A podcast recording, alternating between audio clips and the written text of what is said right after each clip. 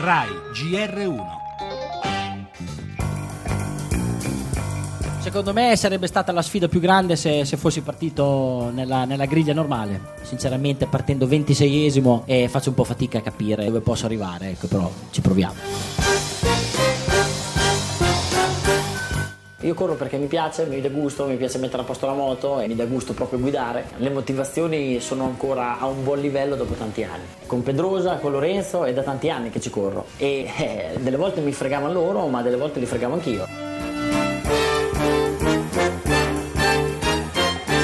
Parliamo di Valencia. Se parti e le Honda vanno così forte e Lorenzo dovesse arrivare terzo, a te basterebbe un ottavo posto. Sempre che Marquez non faccia passare Lorenzo all'ultimo giro. Però, boh, non lo so. Magari, non lo dico perché magari lo fa davvero.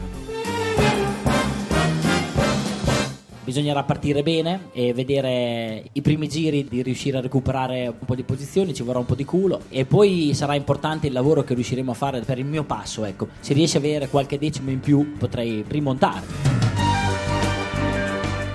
È la domenica della Mission Impossible. Nella MotoGP e l'Italia si ferma per Valentino Rossi, ovviamente quello che a 36 anni insegue il suo decimo titolo mondiale. E per restare in tema di numeri 7 sono i punti di vantaggio di Rossi sullo spagnolo Lorenzo e 30 i giri del circuito di Valencia che separano il dottore o Lorenzo dalla conquista del titolo, ma lo spagnolo partirà dalla pole, l'italiano dall'ultima posizione, colpa della penultima gara a Sepang dove è successo di tutto. Lorenzo avanti, Valentino insegue, di mezzo ci si mette Marquez, altro spagnolo che lascia passare il connazionale e rallenta vistosamente l'italiano l'italiano, il quale si innervosisce e al contatto Marquez cade per i giudici di gara, colpa di Valentino e così la mission è davvero impossible, anche se, avrete capito, non tutto dipenderà da Rossi.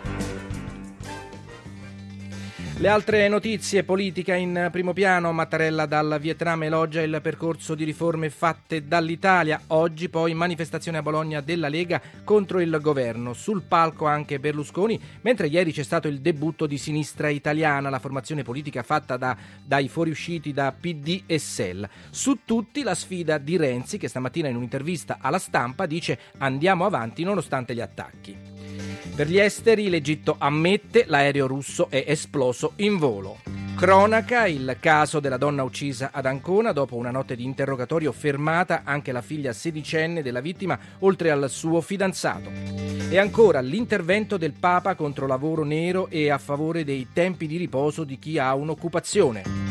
Cinema, oggi compie 80 anni un'icona del cinema, Alain Delon, e poi lo sport con, oltre al motociclismo, il campionato di calcio.